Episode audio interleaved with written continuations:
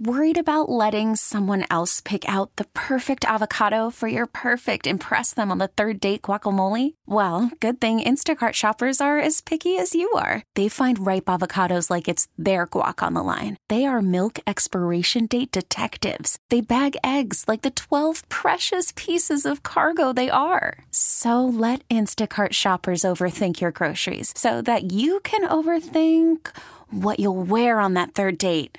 Download the Instacart app to get free delivery on your first three orders while supplies last. Minimum $10 per order, additional term supply. T Mobile has invested billions to light up America's largest 5G network from big cities to small towns, including right here in yours.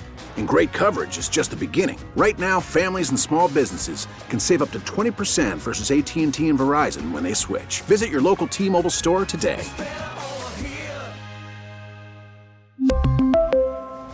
Plan savings with three lines of T Mobile Essentials versus comparable available plans. Plan features and taxes and fees may vary. Welcome to Overnight America with Ryan Recker on KMOX. Sponsored by Michael's Flooring, the flooring experts. Michael'sFlooringOutlet.com.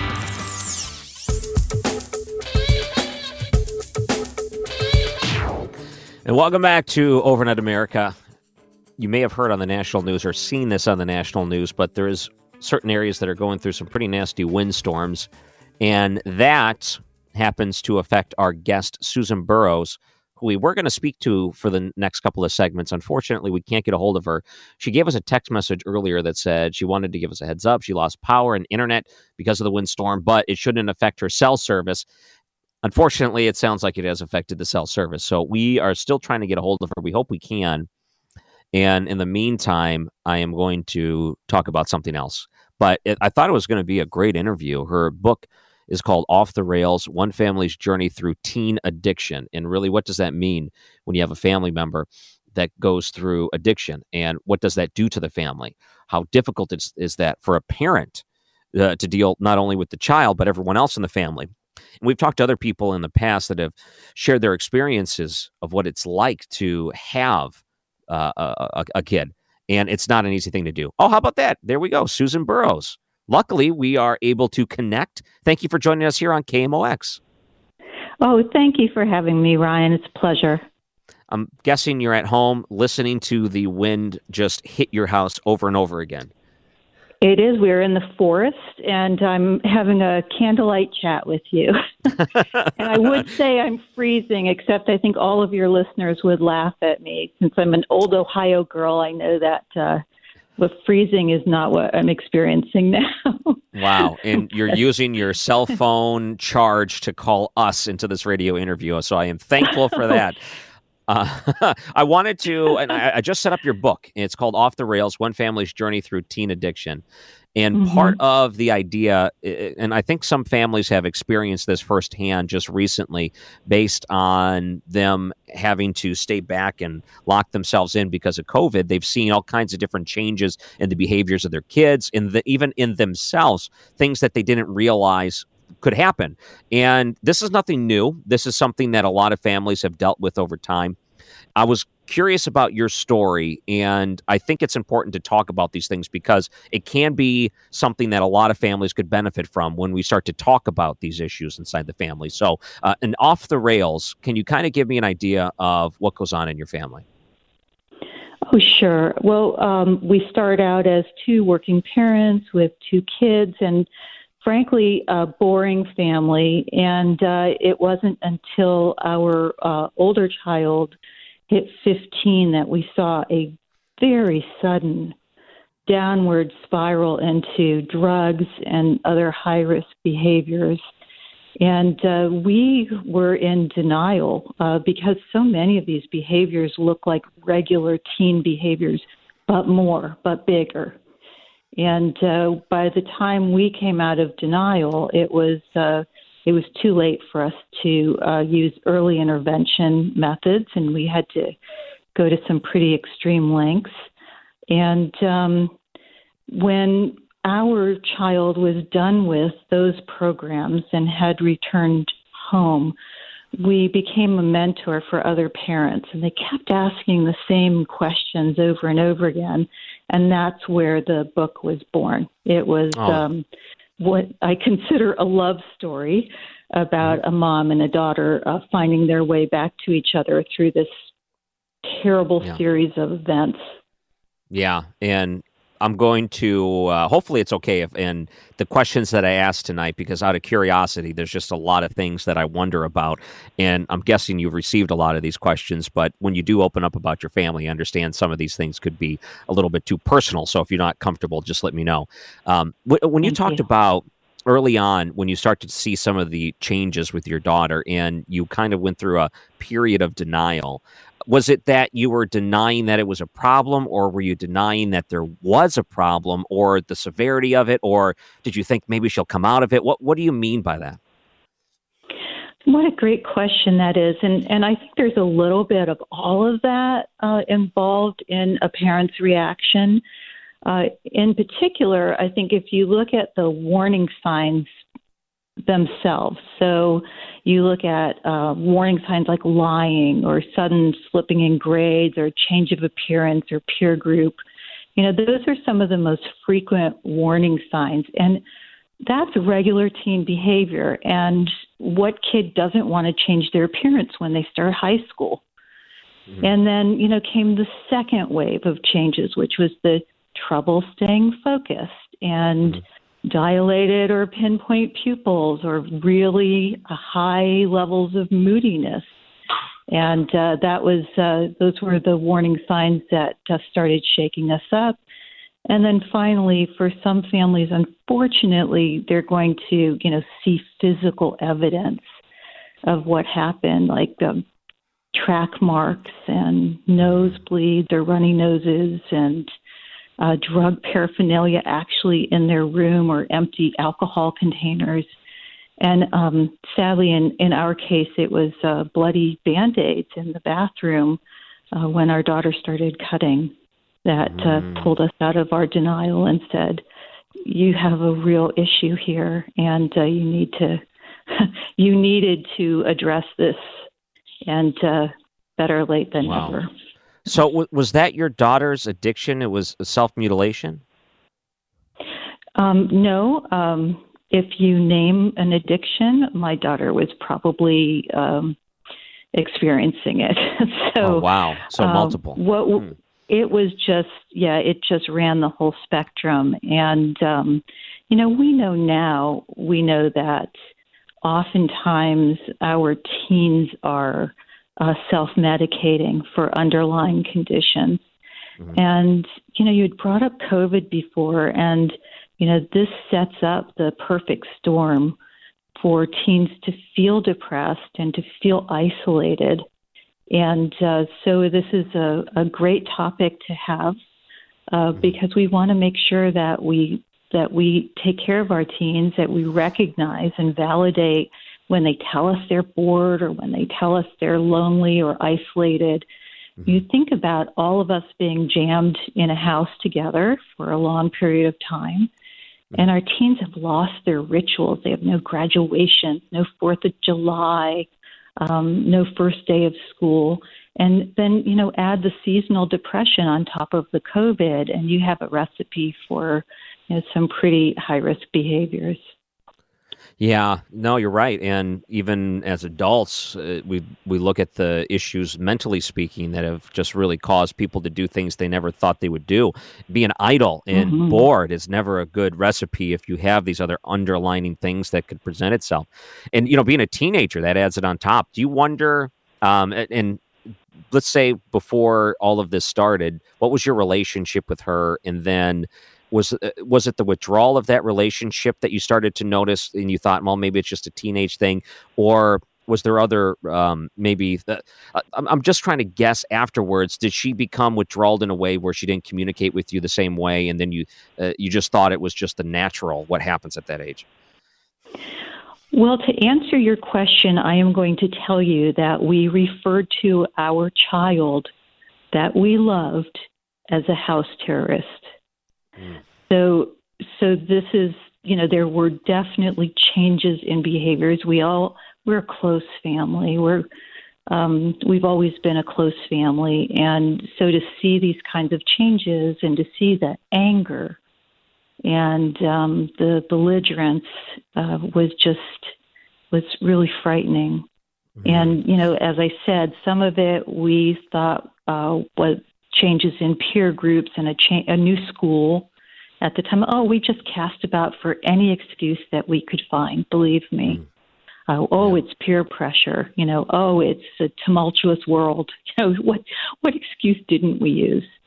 So, wow. and and what we didn't realize, I think, at that time that I that I know now, is that 85% of us who are speaking or listening either have somebody in their own family or know somebody uh, in you know in their extended family or their friend group or neighbors who are going through much the same thing. And it's it's a shame that we feel so much stigma about admitting it coming forward getting help because so many of us are going through the same thing. It, it seems like it might be a better idea for us to be open and help each other. Mm.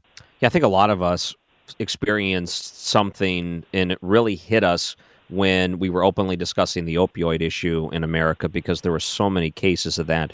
And we started to realize, wow, there's more people affected by this than we could ever imagine. And sometimes it's mm-hmm. within your even circle or your neighborhood. Uh, do you mind holding on after the break? I would love to talk to you more about the effects of this on your family as you're going through this and, and trying to work on this together. Of course. Yeah, and your book is called Off the Rails One Family's Journey Through Teen Addiction. Where can people find your book? Um, anywhere books are sold, so Amazon and Barnes and Noble certainly, but also your independent booksellers. Great. Off the Rails author Susan Burrowes. We'll continue with her right after the break on Overnight America KMOX. Get home fast and informed. Total Information PM starts weekdays at 4 on St. Louis's News Radio, KMOX, and KMOX.com. Susan Burrowes is a mother who talks about her family's journey through teen addiction in her book called Off the Rail. Susan, thank you for joining us tonight on KMOX. Thank you. Well, you have other children, and you talked about your daughter and some of the things that started to happen when she was a teenager. And as a family, in looking at your other kids, when you have one teenager that's battling addiction, what did that do for everyone else? What what was it like for them? Well, it, it just was. Uh, it just an addicted teen affects the whole family. It has a, a profound and long-lasting effect on the family, but especially uh, the siblings. Uh, they are the most affected, and as a parent, you can see it. But uh, there's very little that you can do about it. You can try to um, mitigate it in some ways, but uh, it is going to it is going to have a devastating effect on the SIBs. Mm. Is and, recovery like a roller coaster? Is it up and down? A lot of that. Um, not for our family, but for other families, uh, it is. It can be, and sometimes the first time that kids go through recovery is not the last time. Uh, for us, uh, so far, uh, we have uh, sustained sobriety but that um, that was a long time coming. We had to make use of some extreme programs. And so uh, we actually gave our child up into the care of others for about 18 months. And um, the effect on our younger daughter uh, was both direct and indirect. I mean, it's um, it's terrible for a kid to um, watch their sibling, uh, in this case their older sibling, stealing from them, threatening from them, demanding money, demanding silence, and uh, through threats and sometimes through violence and sometimes through um, other nastiness. So it's it's very very tough uh, to to get involved in that, and sometimes um, you see it and it's too late. Wow. So um, as an example, we had uh, our daughter, our younger daughter, just loved Beanie Babies. Do you remember Beanie Babies? And, I was never into them, but yeah, they were big in the '90s. Well, there, you know, Yeah, bit, very big. Actually, even later than the '90s, and we had a, a very innocent young woman, and uh, she would have little cities of Beanie Babies, and she loved her Beanie Babies. And um, when she finally uh, decided that she was going to stop meeting her sister's demands for money and silence, her sister snuck into her room and cut the heads off all her beanie babies. Oh. Now that's pretty scary stuff. Yeah, no kidding. And, and to to try mm-hmm. to like mm-hmm. explain that to a younger sibling, there's probably a level of maturity that they're not at yet, but they start to grow up pretty quick in just the, the environment right. that they're in. That they grow and then they start to understand things of the world sooner than they should and that's got to be difficult too as a parent to notice that a lot of that childhood innocence and things is uh, it's it's it's gone uh, in a lot of ways. Oh definitely matured very quickly. You know when you have to um, take your younger child with you because your spouse is out of town and um, to pick up your older daughter and uh, she's sees her sister, you know, laying in downtown on the sidewalk in her own mess. You know, that's mm-hmm. not that's no way for a child to come up, and that's you know that that did damage and uh, certainly caused a lot of pain uh, yeah. for the family.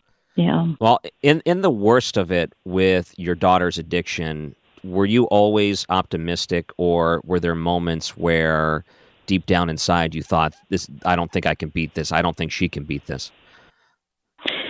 You know, I, I wouldn't say optimistic. I, I wouldn't necessarily use that word. I would use the word determined. Um, and we made a commitment to each other, and we made a commitment as a family that we were going to do everything that our child did. So every therapy that they took, we took. Every book that they read, we read. We wanted to make sure that we had the same language so that we could speak to them during and after um, their initial recovery, and uh, that was that was very helpful. And I think that,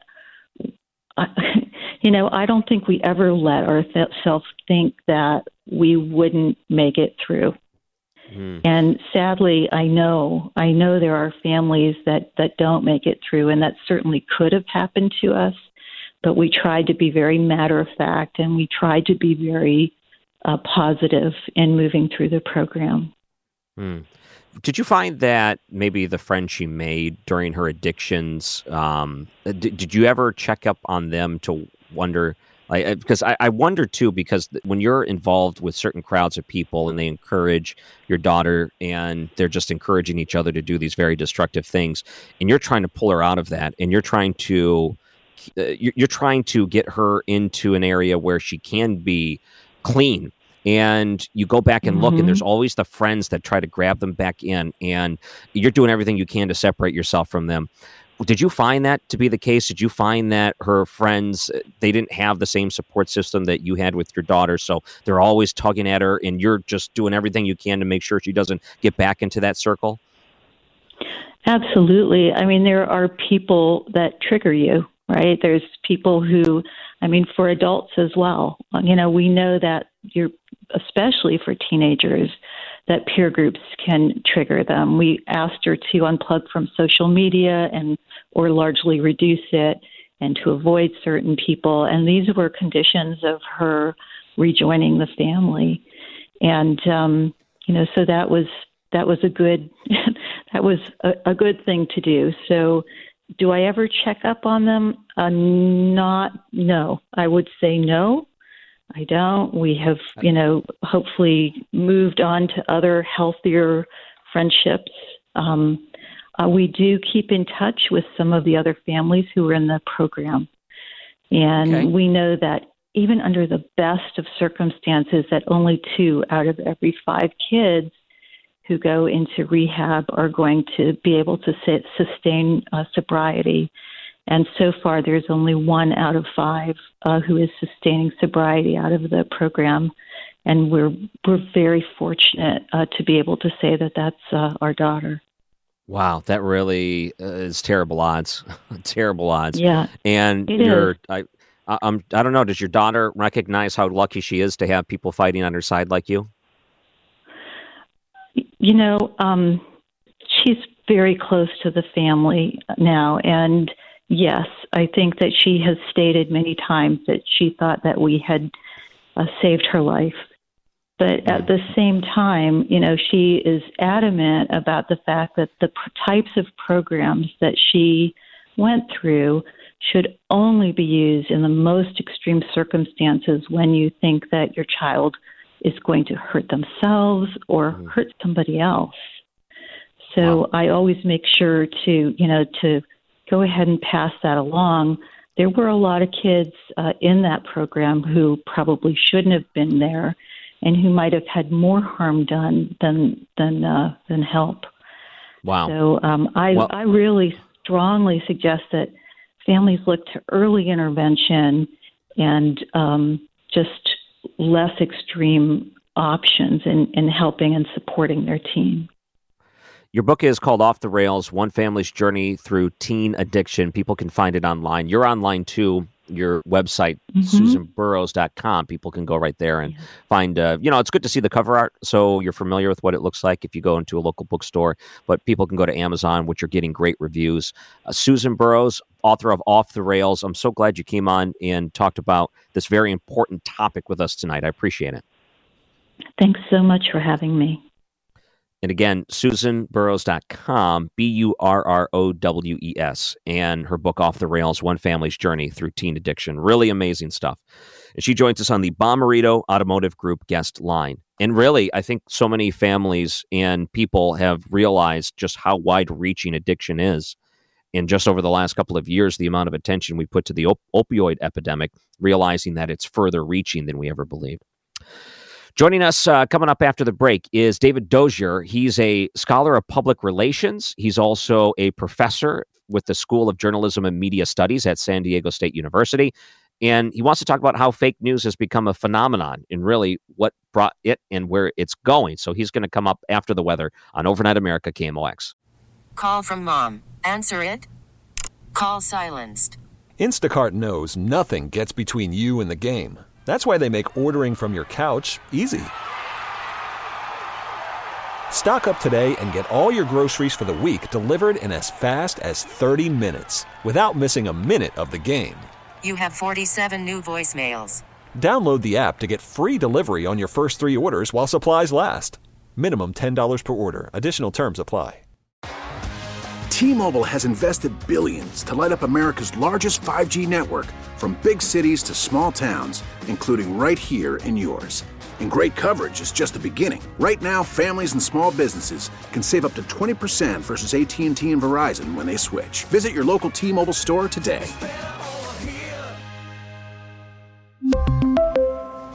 Plan savings with three lines of T Mobile Essentials versus comparable available plans. Plan features and taxes and fees may vary. After the end of a good fight, you deserve an ice cold reward. Modelo the mark of a fighter. You've earned this rich golden lager with a crisp, refreshing taste. Because you know the bigger the fight, the better the reward. You put in the hours, the energy, the tough labor. You are a fighter, and Modelo is your reward. Modelo, the mark of a fighter. Drink responsibly. Beer imported by Crown Port Chicago, Illinois. News Radio 1120, KMOX, the voice of the Cardinals. I think this has been a part of the national discussion for the past five plus years, 10 years. It's been around the idea of fake news and what does that entail, the rise of it, and how does it play into today's discussions. Joining us is a scholar of public relations and a communication management, also professor emeritus in the School of Journalism and Media Studies at San Diego State University. Spotting these things, David Dozier, thank you so much for coming on to KMOX. Thanks for having me. The California Killing Field is the name of your book. I, I, wanted to first point out the origins of fake news. It's been around for a while. I don't know if it's necessarily had a name up until it was popularized, I would say, with the rise of Donald Trump in uh, 2016 15. Maybe I'm not looking that back far enough. Maybe it's been around for a while. I think that the the actual use of that in kind of our you know day to day conversations really dates back to uh, 2016 and uh, President Trump's uh, popularization of the phrase. Um, and I think that we got to be clear that uh, there's uh, a distinction to be made between.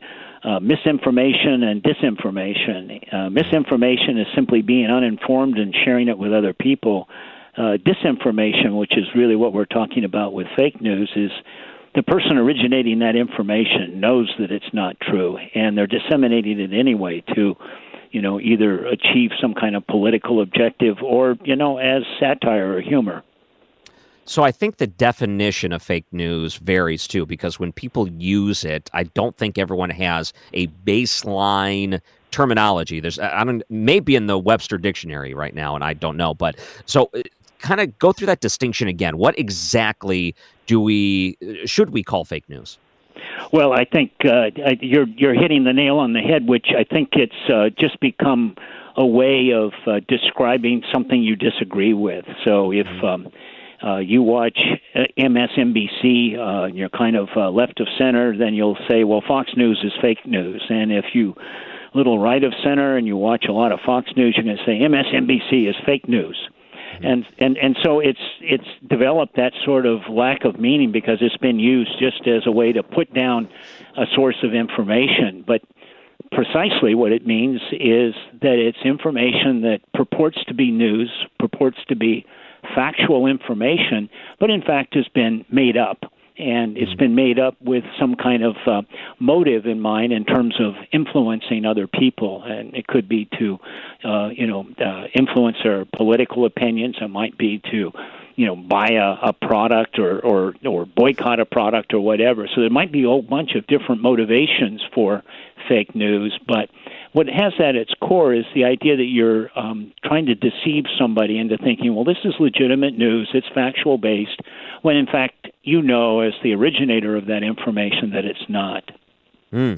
And it has been weaponized a lot, and I think that when it, it's so it's interesting because you mentioned this before. You you look at things you disagree as, and uh, you, you may disagree at uh, as fake news, even though it may be factual. And I think sometimes we look at that and realize that it's a tool that's used widely by a lot of different politicians and people in power.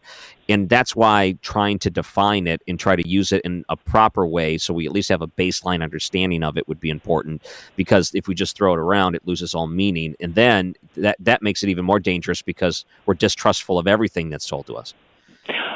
You're absolutely right, and I think that the the challenge has come with the proliferation of social media as a way for uh, a lot of people to get to get news. About 20% of Americans depend on social media for for news, which is kind of strange because social media doesn't collect or disseminate news. It's individual users on the different platforms that uh, either uh, post information from other sources or they make it up themselves. And the problem is, is that in the uh, wild, wild west of social media, there's a lot of folks that are in a position to just generate information um, that's not true. And I think, um, you know, when we look at QAnon, I think that's a, a good example of that. Um, if you're not a follower of QAnon, then you look at those belief systems as, you know, bizarre um, and, and totally out of touch with reality. But for the folks inside that bubble, it all makes sense. And the challenge in our country is that we've gotten to the point where we're in parallel universes, uh, and uh, uh, where where um, anything the other side says is just automatically not true, and there there is a basis for discovering what the truth is, and as citizens in a democracy, we have a, a responsibility to make the extra effort to decide for ourselves um, what's true and what's not true, but put some energy into tracking down information. Um, the same internet that gave us social media, which is so problematic in terms of disseminating fake news, also gives us the tools to check it out, um, go back to original sources, triangulate on information from multiple outlets to see if, in fact, that, that a particular piece of information that you picked up from Facebook or Twitter is that check out with other sources that, that you may trust. You know, I wonder, and you're someone that is a professor of, uh, is part of the School of Journalism and Media Studies, and I don't know how far back you go, but with today's students versus students of the past, I'm wondering if they're more able to identify these things coming into your classroom, or are they able to identify these flaws and maybe some of the methodology that's used by certain news organizations? And are they able to disseminate that sort of problem? Or is it more difficult for them to do it because they've already been bombarded and flooded with it at a young age? That's just that's what they believe is the, the way things are done. My my sample's a little biased because I was training journalism students, and so they were um, probably more sophisticated than your average uh, uh, college student in terms of you know where does information come from and how do you verify facts and what have you. Um, I think that what's changed is the um, the environment. Um, it's become simply cluttered with more information um, from sources that um, we should probably distrust, and um, certainly young people are much more sophisticated in how they're able to access um, uh, digital media and uh, the way they can go and ferret out information um, uh, in the uh, the new uh, information ecosystem. Um, but whether they have the skill set to uh, discern, you know, truth from fiction, um, I think it's just as problematic for the younger generation, Gen Z students, as it was for the late baby boomers that were actually going to uh, going to school when uh, I first started teaching. By the way, um, uh, my first teaching gig was at Central Michigan University, which I understand is your alma mater. No so, way! Yes, fire, what fire a great chips, connection! Right? Yeah, fire up chips. What years were you there? Uh, Seventy-eight. So you were there for some time. It is a good journalism school. In fact, it was even a great broadcast school back then. It, it was a great school, and I had a great time there. I love Central Michigan University. I love Michiganders. I hate Michigan winters. I'm a California weather wimp, and I when I got a chance to come back uh, and start my teaching uh, at San Diego State, I uh, I bid uh, a bit adieu to uh, Central Michigan. But I, I love the place. I love the people. Oh, that is wonderful. I, I do too.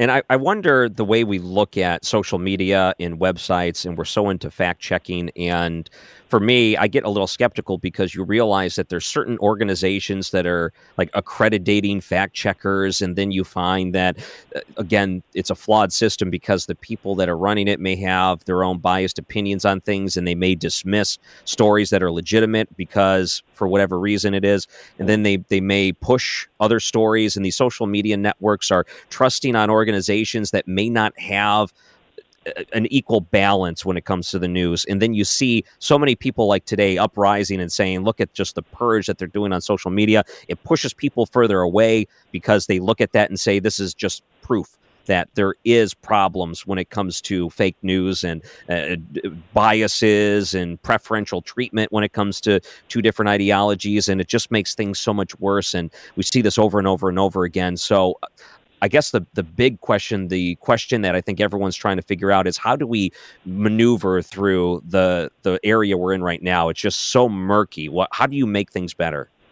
Well, I, it's it's one of my um, one of my uh, uh, uh, favorite projects, and there are a number of um, of uh, educators at uh, you know kindergarten through 12th, and also in in higher education that are pushing this notion of uh, digital and social media literacy. There are a set of skills that citizens in a democracy need to have to do just precisely those things that you were describing and dealing with um, those um, sources of information that we may not want to trust, even fact checkers that you may not want to trust. Um, and, and, and I think that the best protection um, of our republic to be honest, is the ability to get all of us to the place where we become much more sophisticated in the kinds of information we believe and we don't believe. And I think that that's a skill set that, frankly, ought to start in uh, in uh, K-12. Um, I think definitely every undergraduate uh, at the college level ought to have a course in digital and social media literacy. Um, it's um, it's um, a long answer to a very good question, uh, and there's a number of techniques that we can use to get at factual information. and uh, uh, uh, Kevin Price, who's a, a, a conservative libertarian, uh, uh, has a conservative libertarian radio show. He and I have had some great conversations where, um, and he said it best. He says, "You know, Dave, you and I can look at the same fact. I'm kind of, uh, you know." Bernie Democrat, if you will. And okay. uh, uh, but he and I have a great friendship, and um, he says, you know, we can look at the same facts, and we may disagree in terms of our opinion about what it means or how important it is. And he says, but at least we can agree on the facts, and we can develop some common skills that are not ideological. It doesn't matter whether you're on the left or the right or in the center. These are skills that any citizen in a democracy should have to be able to tease out the facts. And then from that point forward, we can disagree. We can have arguments. Um, we can uh, uh, uh, uh, counter and uh, counterpoint the other person's point of view.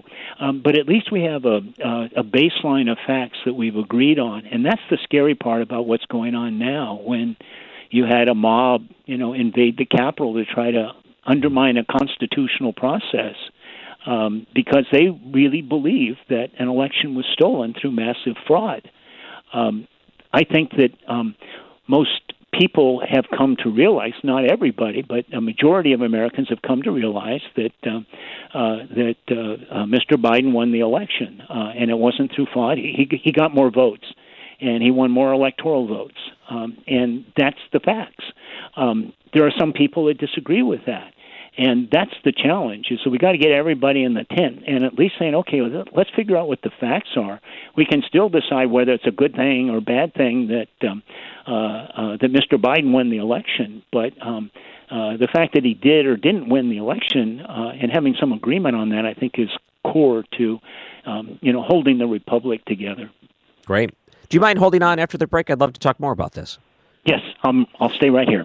Yeah, and people could find your work, uh, some of your thoughts in your book, of course, uh, The California Killing Field, among other works that you're doing. If people wanted to look you up online, where can they find you?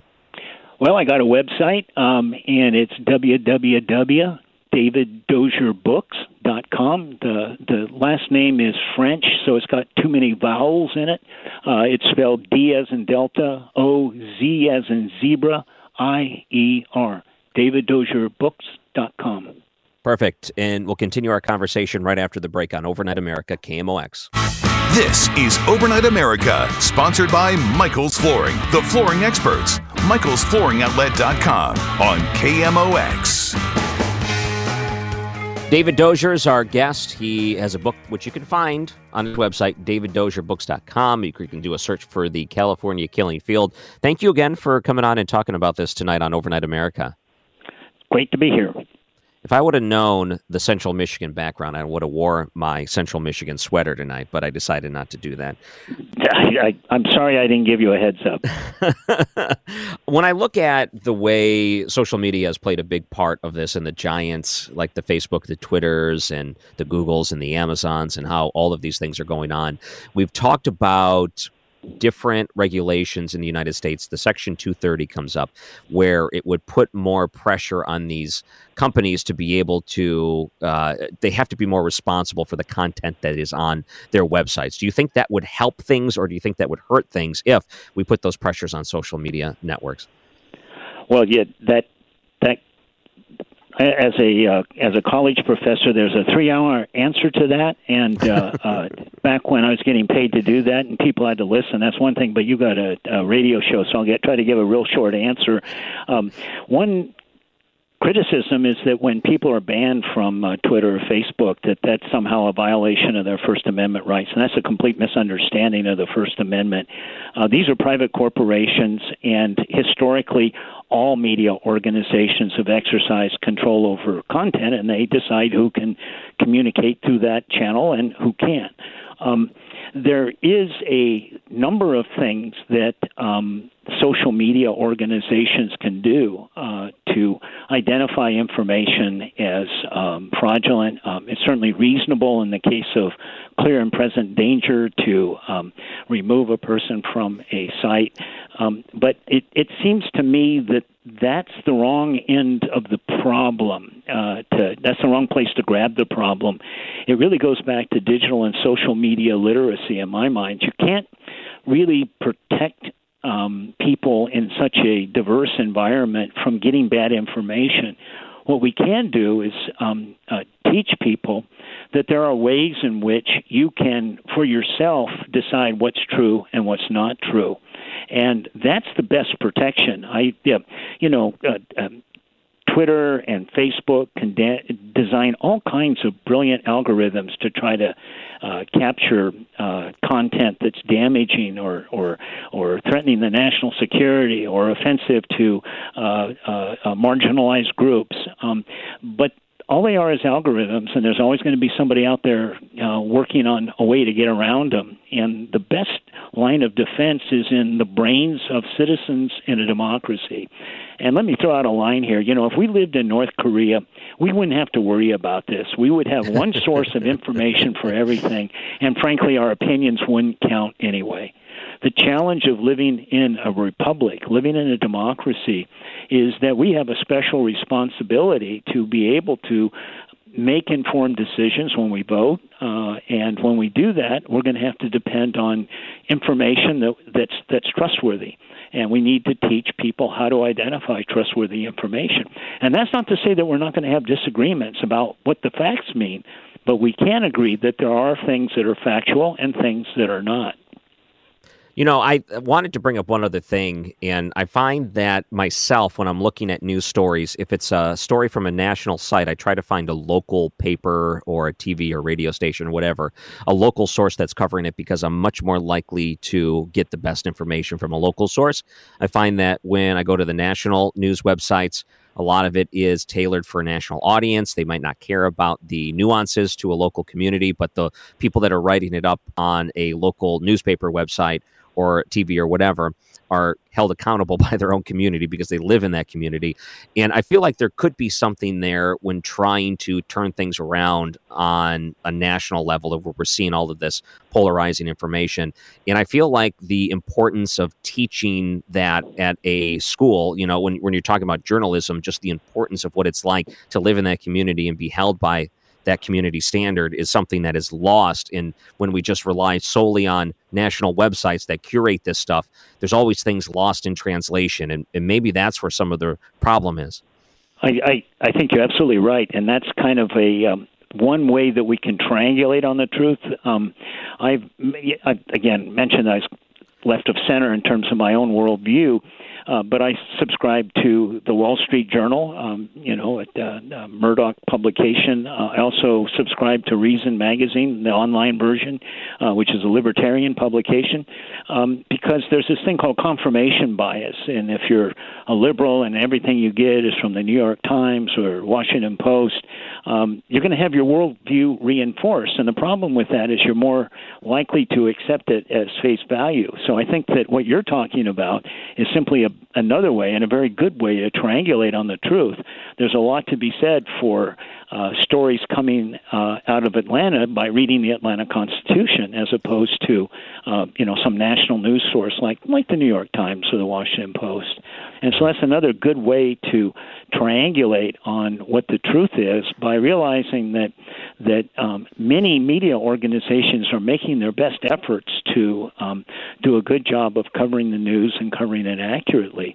Um, mm-hmm. But you're more likely to um, find um, the biases, if you will, and we all have you know subjective biases sure. that influence our work. I was a journalist for a number of years before I became a college professor, and um, I had biases, and I, I tried to address them. But um, we're all human beings, and so you need to look at perspectives from other people. And I think you're absolutely right. Um, that when yeah. we look at um, people who well, are unhappy with uh, yeah. uh, with media, uh, local media have a much stronger reputation. Totally, totally understand. Just for the sake of time, we, we saw that firsthand here in St. Louis with Ferguson, of course. But I want to make sure people can find you, David Dozier Books, D O Z I E R, daviddozierbooks.com. Thank you so much for coming on tonight. I really appreciate the time. Thank you very much. This is Overnight America, KMOX. We really need new phones. T Mobile will cover the cost of four amazing new iPhone 15s, and each line is only $25 a month. New iPhone 15s? Only at T Mobile get four iPhone 15s on us and four lines for 25 bucks per line per month with eligible trade in when you switch. Minimum of four lines for $25 per line per month with auto pay discount using debit or bank account. $5 more per line without auto pay, plus taxes and fees. Phone fee at 24 monthly bill credits for all well qualified customers. Contact us before canceling account to continue bill credits or credit stop and balance on required finance agreement due. $35 per line connection charge apply. Ctmobile.com. Baseball is in full swing. NBA playoffs are heating up, and your NFL team is gearing up for training camp. Listen to the latest on the teams you love here on the Audacy app. The biggest sports radio stations in the country, providing unrivaled local coverage of their teams, all in one place. Exclusive interviews with players, coaches, and team executives, streaming live and always available on demand. Stay in the know with your favorite teams right here on the Audacy app.